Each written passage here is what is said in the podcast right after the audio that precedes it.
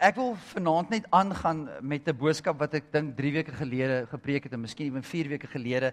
En ek het dit sommer geentitled gebore in 'n oorlog. En toe met dit en toe het Danny en Yeshua het al twee woorde gebring gedurende worship en ek het gevoel hulle wil dit graag kom deel as die maatjie iewers is. Um dan ek wil graag hê um Yeshua en Danny as julle gou net uh, afsonderlik net julle woorde kom deel met ons. Sal great wees. Thank you. You can gooi it in English. yeah, I can't say it's in Afrikaans. um, I just had a picture of basically like an army of Christians going forward, um, but then above and beyond was the Lord, but he was this huge roaring lion, not this small lion, like he was ginormous, and his mm. presence was going all around, and he was leading the charge.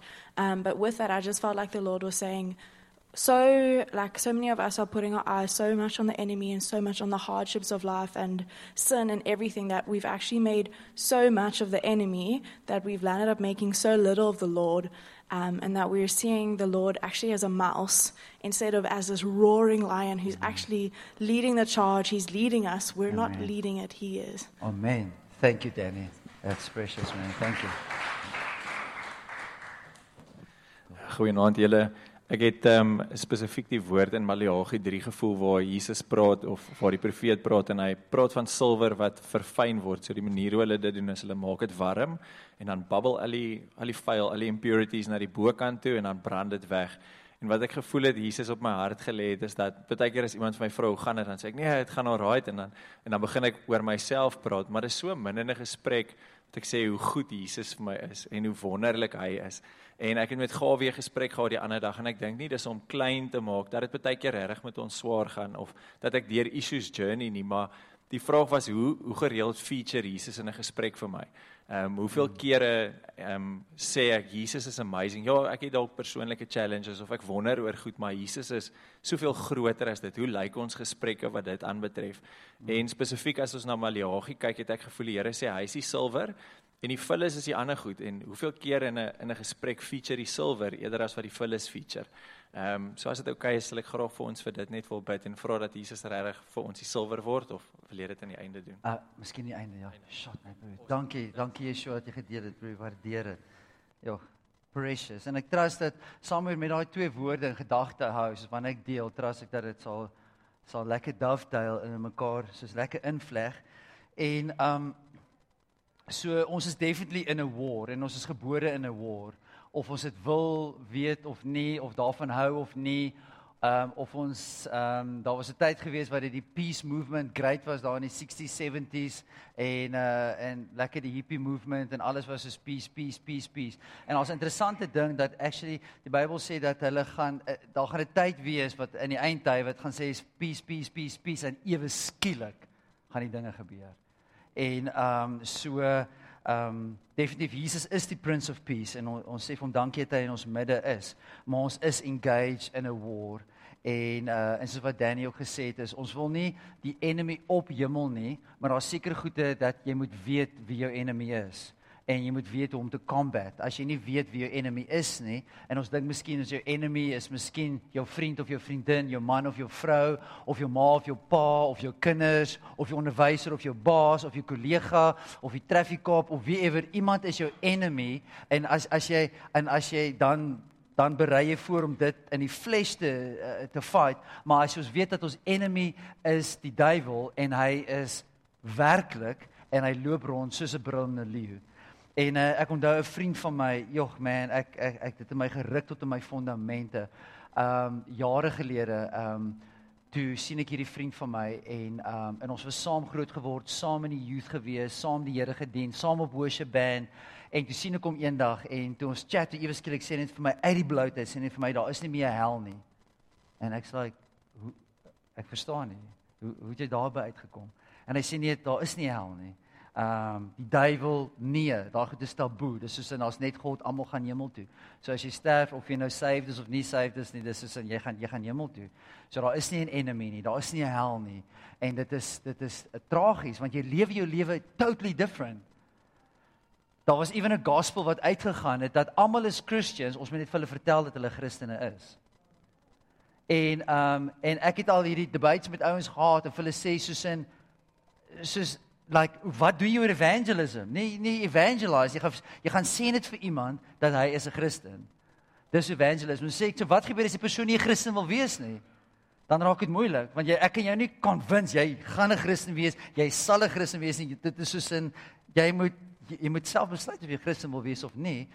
En nou so hierdie doctrines is die enemy, hierdie leeu, die of soos 'n leeu, hy is nie 'n leeu nie, hy is 'n leeu van Juda en hy mimiek al hierdie goedes wat die Bybel ook sê die enemy kan hom self disguise as 'n engel of lig. En uh, so ons moet waaksaam wees teen sy strategie en so aan. So ons is in 'n oorlog en uh as jy jou beautiful Bybel by jou het en ek hoop elkeen het 'n Bybel. Uh if not here, hopelik at home. Op jou foon is baie gerieflike goede maar jong, 'n lekker Bybel met papier, man. Dit is vir my absolute 'n 'n blessing en 'n voorreg om my Bybel nog so te kan hê. Um Ek onthou jare gelede het ek stories gehoor van ouens wat um in plekke Bybels ingevat het um wat hulle wat illegal was en dan wat hulle gedoen het, hulle het soos die blaaie geskeur en vir ouens in verskillende tribes 'n blaadjie gegee van die Bybel. Dan al wat hulle het in daai tribe is net hierdie blaadjie, net een blaai van die Bybel. En dan lees of van die Nuwe Testament, dan lees hulle dit, dan ry hulle so tussen die tribes, ry hulle tot hulle die goeie doen. Toe hoor ek die ouens raak toe slim Hulle het soos van daai henna, nie die die hoender henna in die hana nie, maar daai henna, weet mos daai daai daai daai ink wat hulle mee skryf en goed soos dit.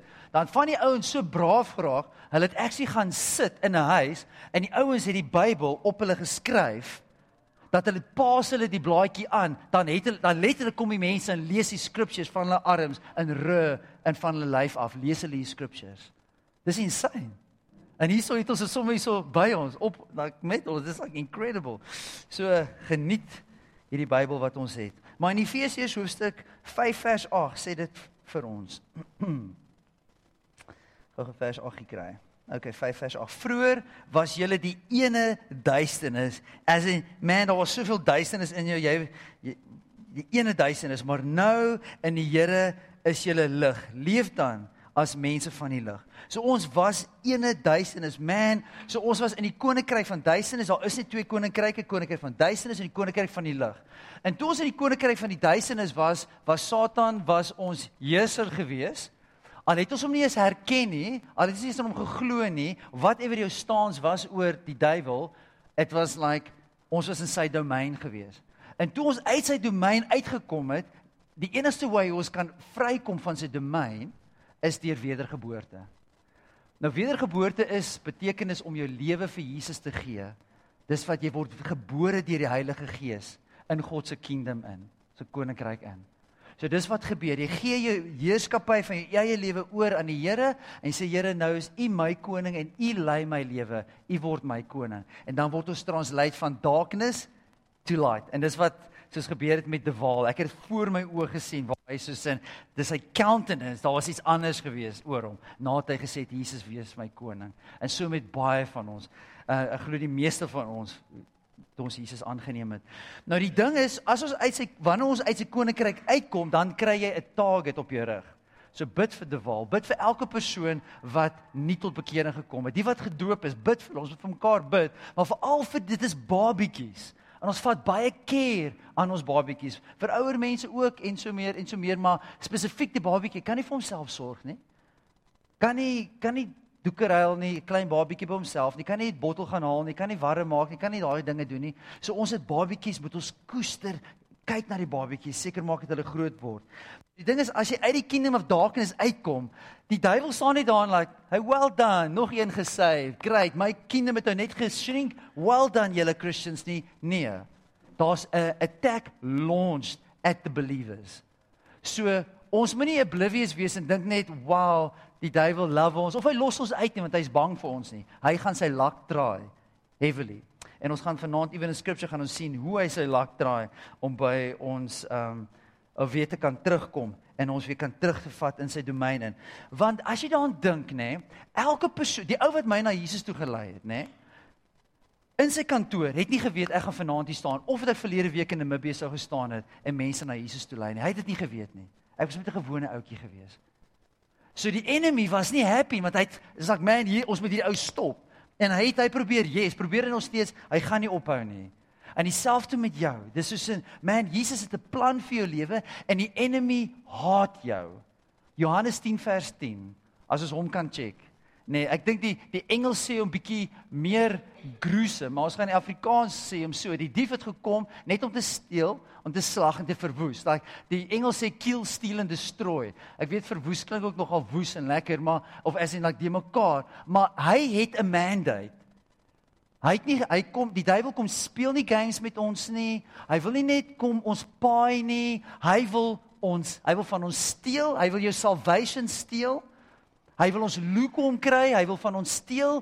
Hy wil ons slag.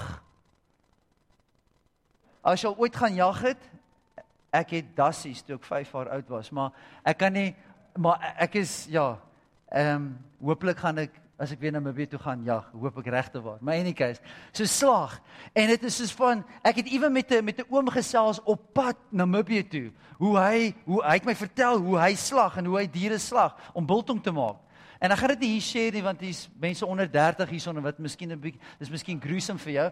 So, ehm um, dit is nogal gruesome. So die enemy wil jou slag en my slag en hy wil ons verwoes. En verwoes is hy wil ons annihilate. Hy wil ons uitmekaar uit verskeer. Dit is sy mandate. So as jy dink dit is wat die duiwel wil doen en hy loop rond saggies, ehm um, ag verskoon tog, kan ek jou maar gou tempt as asseblief. Ag Gila asseblief man. Het jy gou vir my 5 minute? Ek wil net graag gou tempt. Net 5 minuutjies asseblief. No ways. Glad nie die issue nie. Nou ons moet nie bang wees vir die duiwel nie. As jy in Jesus is, is jy niks om voor bang te wees nie. As jy buite Jesus is, dan kan hy jou rooi lief verskeer. Soos die seven sons of Sceva, Sceva. Sceva. Ja, daai ouens. Hulle het gegaan om duiwels uit te dryf. Toe sê hulle in die naam van Paulus kom uit. Dis like kom uit. En die demon sê wat? Paulus ken ons. Ons ken vir Jesus, maar wie is jy? En toe daai demon wat daai ou wat demon possessed was het in hulle ingeklim en hulle verskeer. So as ons dink die duiwel is 'n klein katjie wat rondloop en goed, ek gee hom nie eer nie, ek wil hom glad nie eer gee nie, maar ek wil op sy rightful plek sit. So hy wil dit aan ons doen, maar bless die Lord vir die volgende gedeelte van die scripture wat sê en hy het gekom, Jesus het gekom om lewe te gee en lewe in oorvloed. So dit wil hy vir ons gee Jesus, daai lewe. Ons het daai lewe nodig om te staan teen dit wat die wat die duiwel vir ons het. Nou in Genesis, dis nou die eerste boek in die Bybel. Genesis hoofstuk 4 vers 7 sien ons die uh die account daarso van Kain en Abel en um en waar Kain vir Abel doodmaak. Hy was jaloers op hom gewees en in vers 7 sê dit dit. Dit sê wag, daar is nie um sorry, wag daar nie vir jou 'n blydskap as jy goed doen nie. En as jy nie goed doen nie, die sonde wag jou in daar buite en hy wil jou in sy mag kry. So as jy goed doen, wag dan nie vir jou blydskap nie. Maar as jy nie goed doen nie, die sonde wag jou in daar buite en hy wil jou in sy mag kry. Nou, ek is 'n bietjie gaan kyk net na daai woord wag, nê? En 'n paar van die beskrywings van daai woord wag means hurk. Dis as jy soos 'n hurk as jy so op jou hurk gaan, wag. Jy kan imagine, dit sê daar, God sê daarso vir Kain, die enemy hurk, hy wag. Nog nog 'n uh, nog 'n translation sê hy's op al vier voete of ja, hande vier voet. En toe ek dit lees, toe wat dink ek aan? Hey, dis is 'n ek wil net vir julle wys ek atletiek gedoen nie, maar Dit is soos 'n jy kan ek kry die prentjie van die enemy. Skus, ek moes nie daar 'n joke lig gemaak het in die dit voel of ek gedistracted daarso. Kom ons kom terug. OK, soos die enemy, hy hurk, hy wag. Hy's 'n skillful hunter. Die tweede ding is hy hy dis soos 'n hy's op sy hy's hy's hande vier voet, hy's wag daar soos 'n sprinter wat gou vir die 100 meter. En as ek hier daai deur oopmaak vir die enemy, hy is slinks om hy wil daar inkom. We can't play with this enemy wat wil inkom nie. Hy hurk en hy wag. Die sonde wag daar en Satan sonde is een. So hy sê dit wag daar buite dat hy kan inkom, dat hy dat hy actually hy wil sy mag oor ons kry. Dis wat die Bybel sê. So hy hurk daar een translation sê dit, hy lê daarso en hy rus. Dis is absoluut of die enemy, dis is hy lyk nie asof hy kwaad gaan doen nie. Dis is 'n wat ook al, wat kan ons vat as 'n voorbeeld? Ons vat 'n voorbeeld van sin. Sin crouch at the door. Iemand, ekskuus tog? Soos 'n pof, maar gee vir my 'n like illustration van sonde. Wat kan ons 'n sonde jealousy. Okay. So jealousy. Miskien 'n bietjie jaloers en hy en hy lê net daar. Hy lyk so onskuldig. Ag, 'n bietjie jaloers. Ek kan mos ek kan dit mos justify want God is jaloerse God. So daarom kan ek mos jaloers wees. Maar dis 'n different jealousy. Die een is rooted in sin, die ander een is rooted in in godliness. Dis is God is is oor dit wat aan hom behoort. It's a jealous God. Serve no other god but him. So die enemy lie, hy lê net daar so lekker. Hy is net rustig. En ons weet dit, ons weet kan of ek is jaloers, maar mm dis nie te gevaarlik nie. Maar die Bybel sê sin gives birth to sin give birth to death. So daai stukkie jaloesie wat daar so rond dobber. Hy het ander maatjies. En ons actually 'n ander scripture um in Lukas 11 vers 24. Kyk wat gebeur met hierdie give birth to sin, give birth to death. Um in uh Lukas hoofstuk 11. Ek het hom in my lekker uh wat ek gesê Lukas 11 vers 24.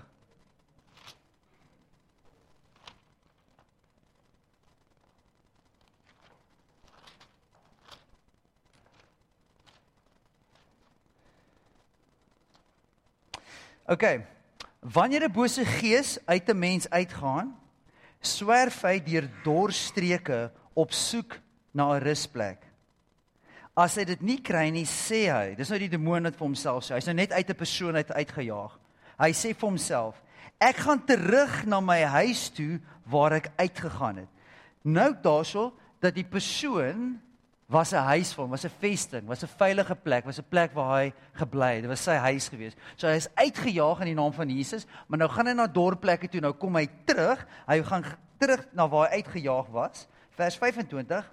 Hy kom dan terug en kry dit skoon en aan die kant. Dan gaan haal hy. So wat hy skoon en aan die kant beteken, dit niemand het dit al kom occupy nie. Die Holy Spirit het nog nie daai plek om occupy nie. So daai plek, die demoon het weggegaan. Die plek is mooi skoon. So nou kom die demoon terug en hy kyk en hy sê, "Ah, hier gaan nog niks aan nie. Dis nog mooi skoon. Dis nog nie occupied nie." Nou wat doen hy? Die Bybel sê dit vir ons. Hy gaan haal sewe ander geeste nog slegter as hy self. En hy trek in en gaan woon daar. Aan die einde is so 'n man slegter daaraan toe as aan die begin. Dis hektiek. As ons soberly daaraan dink hoe hektiek dit is. Nou soos daai enemy wat net lê daarso en wag.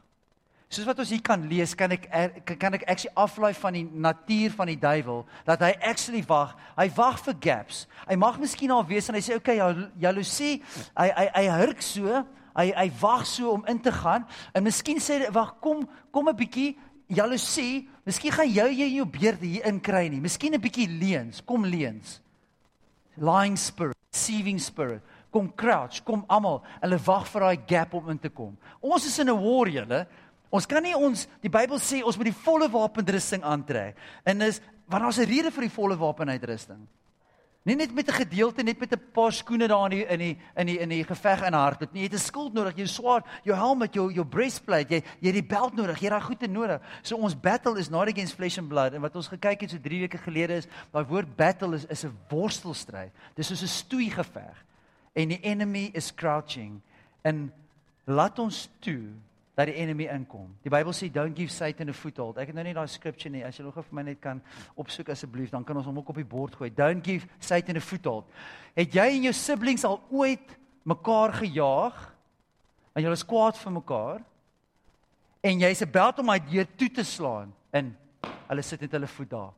En vir alles as hulle natuurlik nie skoene aan het nie, shame vir hulle, maar as hulle skoen aan het, hulle sit hom daar en hy slaam teen die sool vas en hulle kan nie daai deur toe kry nie want die voet is daar. He's got a foothold. En die Bybel sê actually in Ephesians 4:27 Ephesians 4:27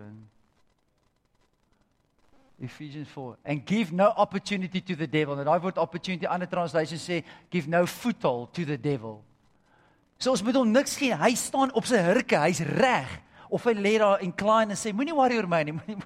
Ek's 'n bietjie jealousy. Wat is so erg daaraan? So aan. Ek's maar net hierso.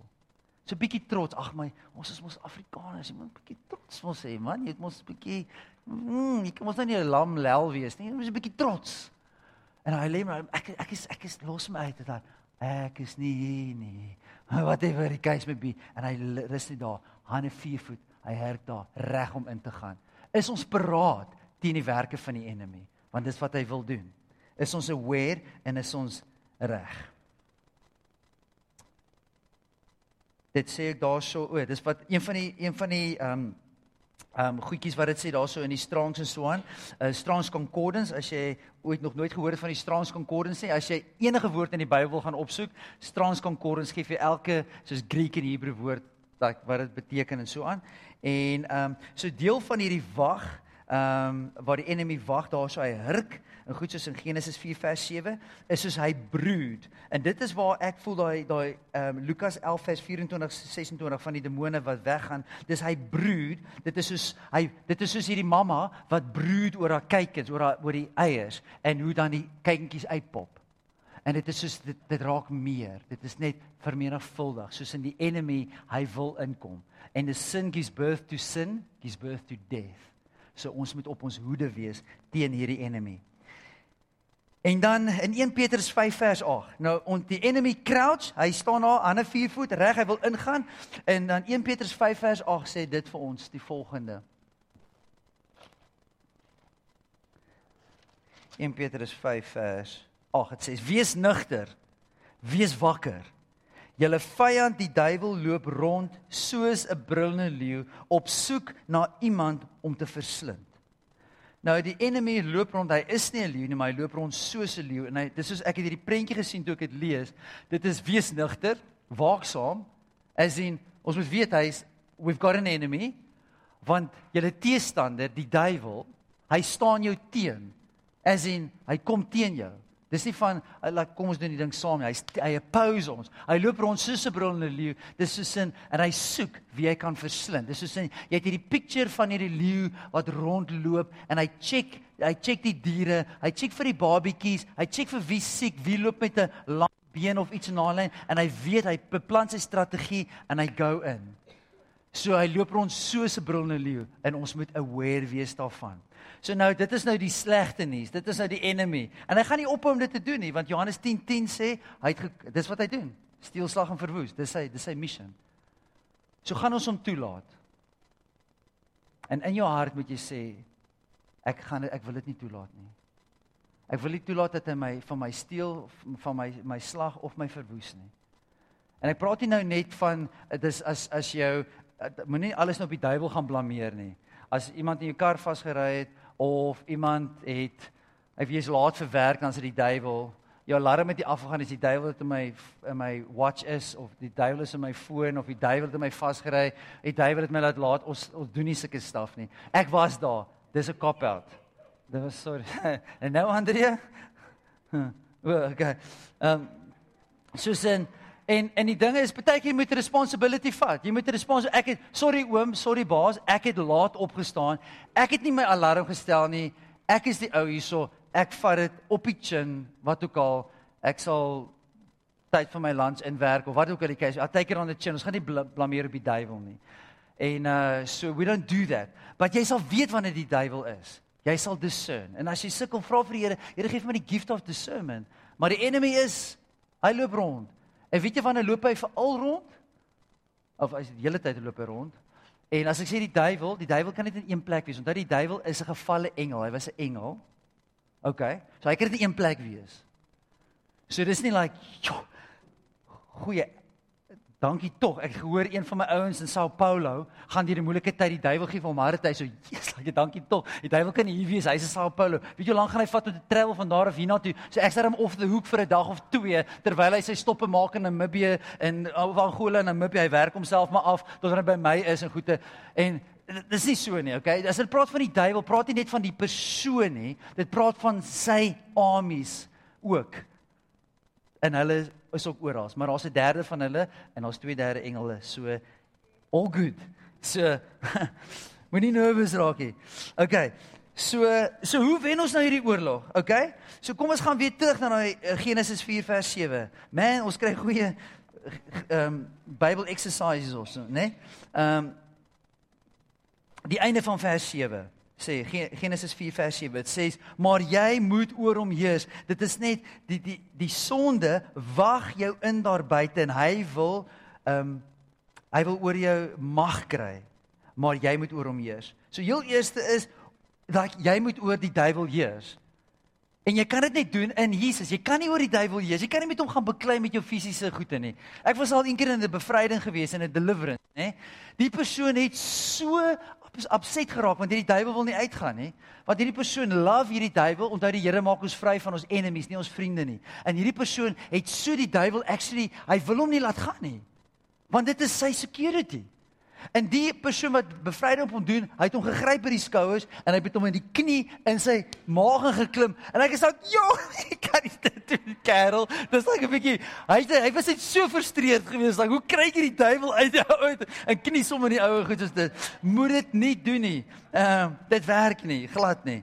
So, maar ehm um, maar die Bybel sê ons moet oor hom heers. So ons heers oor die duiwel en sy werke deur om in Jesus te skuil moet dit nie buite Jesus doen nie want you're not going to last. I will not last.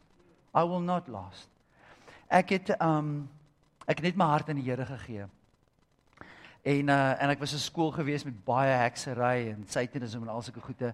En uh toe en uh, ons het die gospel daar geshare. Was ewen die koerant. Ek weet ek het die koerant het knipsel gehou maar was in die koerant gewees dat dit like mayhem is in die, in hierdie skool in PE ons waar ek in die skool was. En um in any case in ander skole daarvan gehoor en toe vra hulle vir ons um en ek moes toe by die skool gaan praat by 'n neighboring skool en ek moes met hulle praat oor die evangelie en 'n deel met hulle van wie Jesus is en wat hy gekom het om te doen. En in any case en ek was so bedrywig, so ek was so besig geweest met die dinge van die Here dat ek glad nie by Jesus uitgekom het nie. En ek was besig om te soos die ou sê wat sê jy's besig met die dinge van die Here en nie met die Here van die dinge nie. En ek was so besig geweest met hierdie dinge van die Here dat ek het actually my hart begin koud raak. En ek het nie besef nie en ben dit nou die aand by die leaders meeting en ek dink jy het ook hierso gepreek net van om by Jesus se voete te gaan sit. En ek het dit gemis. En dis vital wat Ben gedeel het. Dit is waar alles uitkom and we can miss it if we don't spend time daar met Jesus. En toe wat gebeur is ewe skielik begin ek bloed op te gooi. En my ouers weet nie wat gaan aan met my nie. En hulle is so bang want dis soos ek weet ek is healthy die een oomblik, die volgende oomblik gooi ek net bloed op. En hulle roep toe die die ouderlinge van ons gemeente, hulle kom toe, hulle olie ek gesien die olie is hierso, het hulle olie gevat en my gesalf en vir my gebid. En dit het toe gestop, het opgehou bloed opgooi. Maar ek het gaan vir ekstrale en daar's iets binne my wat opgeswel het en geskuur het teen iets anders en dit het wryf iets het gebeur hier binne en dit veroorsaak dat ek nou die bloed opgooi. In die case 'n paar maande later lei ek 'n satanis na die Here toe. En soos wat ons met hulle chat oor hulle journey en goed soos dit, toe sê hulle vir my Konrad, onthou daai dag toe jy bloed opgegooi het, want ek ek was in die klas en of en ek het die kinders het geweet daarvan. Sê hulle, onthou daai dag toe jy bloed opgegooi het, sê ek ja. Dis sê sy ons het bymekaar gekom as 'n coven, satanic coven en ons het 'n voodoo dal gehad van jou. En ons het hierdie naalde gevat en in hierdie dal ingedruk en trust dat jy gaan bloed opgooi en net like sterf, somehow net sterf. Goed is dit en dis ek as ek dit toe met mekaar, dis ek oh my head. Wat hulle my kom en nooit my gebid en dit Jesus my kon genees. Dit rukkie gevat vir hy inwendig om te genees en goed soos dit, maar dis soos ek het afgedwaal, besig met die Here, besig met sy staf En goed is dit. So die enemy is real, okay? En ons moet oor hom heers. En in daai oomblik het ek nie oor hom geheers nie, want ek het in my flesh ge geoperate, want ek het gedink ek ken mos nou die stories. Ek weet wat om te doen. En ek het soveel confidence gehad in myself in steede van die Here en toe die enemy se strategie op my gewerk. So we need to heers oor die enemy en ons kan dit nie doen deur om in Jesus te skuil. Nou hoe overcome ons die enemy? Daar's baie ways, maar ek gaan dit net vir ons lekker afbreek. Jakobus 4 vers 7.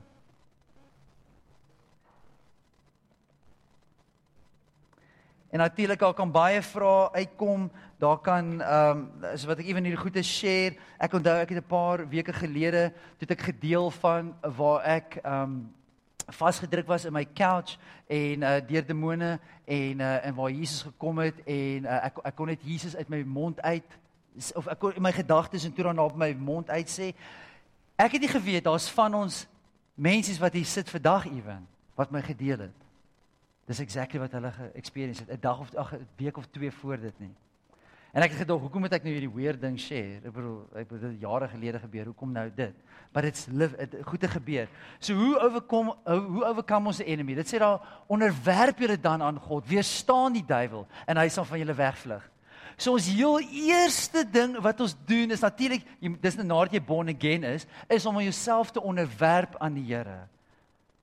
As jy iets werp, dit is soos in jy werp iets van jou weg, jy werp iets, jy gooi dit. Dis jy gooi jouself at the mercies of God. Dit is hoe ons die duiwel dan weerstaan. So ons ons onderwerp onsself aan die Here, aan sy ways. So wat ons gepraat van jaloesie wat hy uitgebring het om te sê Here, jaloesie is 'n sin, Here. En ek bring dit voor, ek submit aan in die naam van Jesus. Ek weerstaan hierdie jaloesie. Ons kan weerstaan dat die koeie huis toe loop of wat ewer daar gesê te gaan till the cows come home. Daardie ja, ons kan dit weerstaan oh, die hele tyd. En ons kan baie mense, daar was ook 'n tyd wat ek vir julle gesê het dat almal was alles was die duiwel se skuld geweest. Daar was ook 'n tyd geweest waar dit soos dit was soos 'n motorboot kind of 'n affære wat aangebeur wat gebeur het is die mense het gesê al wat jy moet doen jy moet die woord van die Here quote. So al wat jy moet doen is ek bless ek bless ek bless ek bless en dit klink soos 'n motorboot wat daar rondry ek is bless ek bless ek bless ek bless want dis hoe meer ek dit nou sê dan gaan ek dit mos nou gebeur. Goed so maar dit is nie so nie. So ons kan weer staan, ons kan doen till the cows come home but if we don't ek ek um onderwerp onsself humble onsself onder die Here nie gaan die duiwel nie vlug nie. So lewe 'n life of humility voor die Here. En dit is so opposite nê van in Jesaja hoofstuk 14. In die Bybel sê ek vir ons in 'n ander plek wat sê God opposes the proud but gives grace to the humble. Nou hierso sê dit dat um ons moet onsself onderwerp aan die we need to go low. Maar kyk, die duiwel, he went the opposite. Kyk wat met hom gebeur het. En dis wat dit nou sê, dis soos 'n 'n 'n woord wat uitgespreek is wat oor die duiwel is in in okay, dis joh, check it uit. Dis Isaiah, maar dis in Afrikaans. Baie cool. Okay. Jou trots is neergewerp in die doderyk. Die geruis van jou harpe onder jou is wurms as 'n bed gesprei en maaiers is jou bedekking. Hoe het jy uit die hemel geval, o môre ster, seun van die dageraad? Hoe lê jy teen die aarde neergeslaan, oorweldiger van die nasies? En jy het jou in jou hart gesê, dis nou check nou, dis wat die duiwel in sy hart gesê het. Ek wil opklim in die hemel. My troon verhef bo die sterre van God en sit op die berg van die samekoms in die uithoeke van die noorde. Ek wil klim bo die hoogste van die wolke, my gelyk stel aan die allerhoogste. En dis God se respons. Ja, in die doderyk sal jy neergewerp word in die diepste plekke van die kuil. Die wat jou sien, beskou jou. Hulle sal let op jou en sê, "Is dit die man wat die aarde laat sidder het, koninkryke laat beef het?" Die wêreld soos 'n woestyn gemaak en sy stede verwoes het, wat sy gevangenes nie loslaat losgelaat het huis toe nie. So dis 'n picture van wat dis praat van die duiwel waar hy neergewerp was en hy wou hy het gesê ek wou ek wou hy wil homself verhoog maar die way hoe jy daai pride weerstaan is to go low. En dis wanneer ons onsself onderwerp. As ons probeer die duiwel fight because I know how to do this. Ek ken, ek weet wie ek is. Nou moet nie daar moet 'n sekere confidence wees in die Here. Ons weet wie ons is in Jesus. Daar is 'n sekere confidence, maar dis dit kom nie rooted in pride nie. Efesiërs 6 vers 10 tot vers 18. Ehm um, as jy notas maak, jy kan sommer net daarna kyk en dit is ons hele oorlogvoering en dit is dit gee vir ons ons wapenuitrusting hoe om teen die enemy te fight. Ons fight teen die enemy Jakobus 4 vers 7 om onder toe te gaan om, om onsself te verneder voor die Here, om onsself te onderwerp aan die Here, te sê Here, wees my Here, wees my krag en convict my Here en van daai plek af weer staan ons duisternis. En uh, Efesiërs 6 vers 10 tot 18 praat ons wapenuitrusting en dan die laaste een is Openbaring 12 vers 10b die tweede gedeelte van vers 10 dit dit sê hierso uh want die aanklaer van ons broers is neergewerp. Hy wat hulle aankla voor ons God dag en nag. So die aanklaer praat van die duiwel. Hy wat ons aankla is neergewerp, maar hy kla ons aan voor God soos dag en nag. En hulle, dis nou die gelowiges, het hom, die duiwel, die aanklaer oorwin deur die bloed van die lam en deur die woord van hulle getuienis en hulle het tot die dood toe hulle lewe nie liefgehad nie. Dit is deel van hoe ons die enemy overcome. Die bloed van die lam. Dat ons nie ons lewens liefhet nie. As ons ons lewens liefhet, We want to save our lives. Dat ons een weapon minder. As ons nie 'n getuienis het van wat die Here doen, as ons nie ons getuienis share nie, as ons nie praat van Yeshua gesê het van wat ek hoeveel conversations het ons sonder die Here? En ons gaan nou nie like ons gaan net die pendulum soon toe swaai dat like hoeveel ehm um, tannie hoeveel kos hierdie 350 350 prys die Here dis 350 tannie prys die Here Daar's dit tannie. Uh, wie sakkie? Ja tannie, een sakkie asseblief want daar's een saligmaker se naam is Jesus. Jy kan dit, broer, dit gaan jy gaan lank by die til staan. Soos in dit is ons moet 'n getuienis hê, maar maar die getuienis, do you do weet jy hoe jy gesuiv geraak het? Het jy 'n testimony van dat Jesus goed is vir jou, dat jou sondes weggewas het? Het jy 'n testimony? Dis hoe jy die duiwel oorkom. Deur 'n testimony, jy oorkom deur die bloed van die lam, skoon gewas deur Jesus in die aanklaer wat ons aankla dag en nag. Het klaar, daar's klaar oordeel oor hom gespreek. Dis waar hy gaan wees. Eternity in hell wat was gemaak vir die duiwel, duiwel en vir sy volgelinge vir die en vir sy engele, nie vir mense nie. We choose to go there, but God also sends those that rejects him. En ek wil afsluit met hierdie droom. Ek het dit 'n paar weke gelede gedeel, maar ek gaan dit weer deel van um van Cornell wat 'n droom gehad het en ek het dit seker omtrent 10 keer in Namibië gedeel. Cornell het geslaap en in hierdie droom maak haar deur oop en dis Jesus wat die deur oopmaak wat in 'n hof is en hy gaan in hy sien dis Jesus maar dit was actually lig maar hy weet dis Jesus. Hy stap in hierdie hof in en hy kyk rond, jy sien die banke en alles en die judge se seat is al voor. Dan kom 'n ou oom uitgestap en hy stap nou om en hy gaan sit op sy seat en hy weet dis God die Vader en hy acknowledge God die Vader en hy sê Vader en God sê vir hom, hy groet hom. En toe sê God Cornel, ek gaan jou lewe opweeg om te sien waar jy eternity gaan spandeer. En toe die die, die judge afgekom God die Vader en hy sê dit was soos 'n um Iron Man sien gewees waar hierdie skerm op die net so deurskynende skerm ver, verskyn het. En God het sy lewe soos verskillende dele van sy lewe op die skerm gegooi en van hulle soos uit 10 uit of almal uit 10 uit. Dan sien hy 6 uit 10 en 7 uit 10, 8 uit 10 en so aan. Hy dink vir homself ek doen nie te sleg nie. Maar God sê toe ek gaan al jou lewe vat en ek gaan dit op 'n skaal sit en hierdie hy gaan dit opweeg en as dit swaarder weeg as as hierdie kant dan dan gaan ek vir ewiglik nie by jou wees nie. En God het toe sy hele lewe gevat en hy sit dit op die skaal. Toe dit op die skaal gaan, gaan dit net klein bietjie. En die Jesus wat die deur oopgemaak het vir hom in die kort in wat wat kom het. Jesus het die deur oopgemaak en hy sê dit was donker, swart geweest.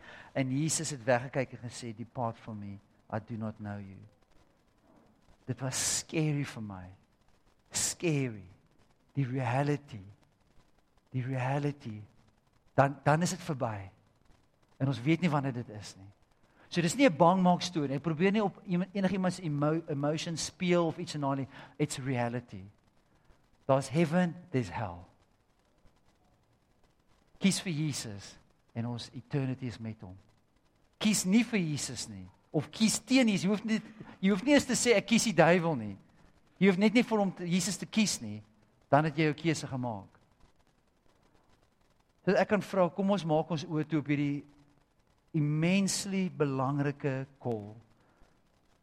Al vergeet jy alles wat ek vanaand gesê het, maar jy onthou hierdie dat sonder Jesus jy geen ewige lewe nie.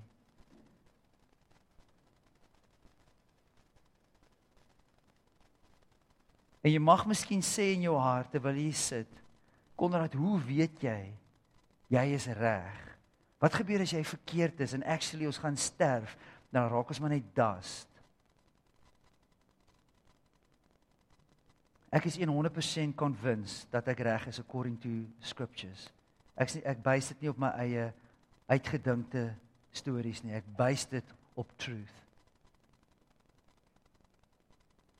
Maar sou ek in enige plek verkeerd wees en ons gaan sterf en dit is net dust en jy's reg. Dan het ek niks verloor om te lewe soos ek lewe nie. Maar as ek reg is, soos wat die woord sê, of as die woord reg is, haal my uit die prentjie uit. Maar as die woord reg is en jy staan voor God and what I'm saying is true. Wat gaan jy sê? En jy hoef nie te wag vir daai dag nie jy kan al vanaand sê ek wil Jesus volg.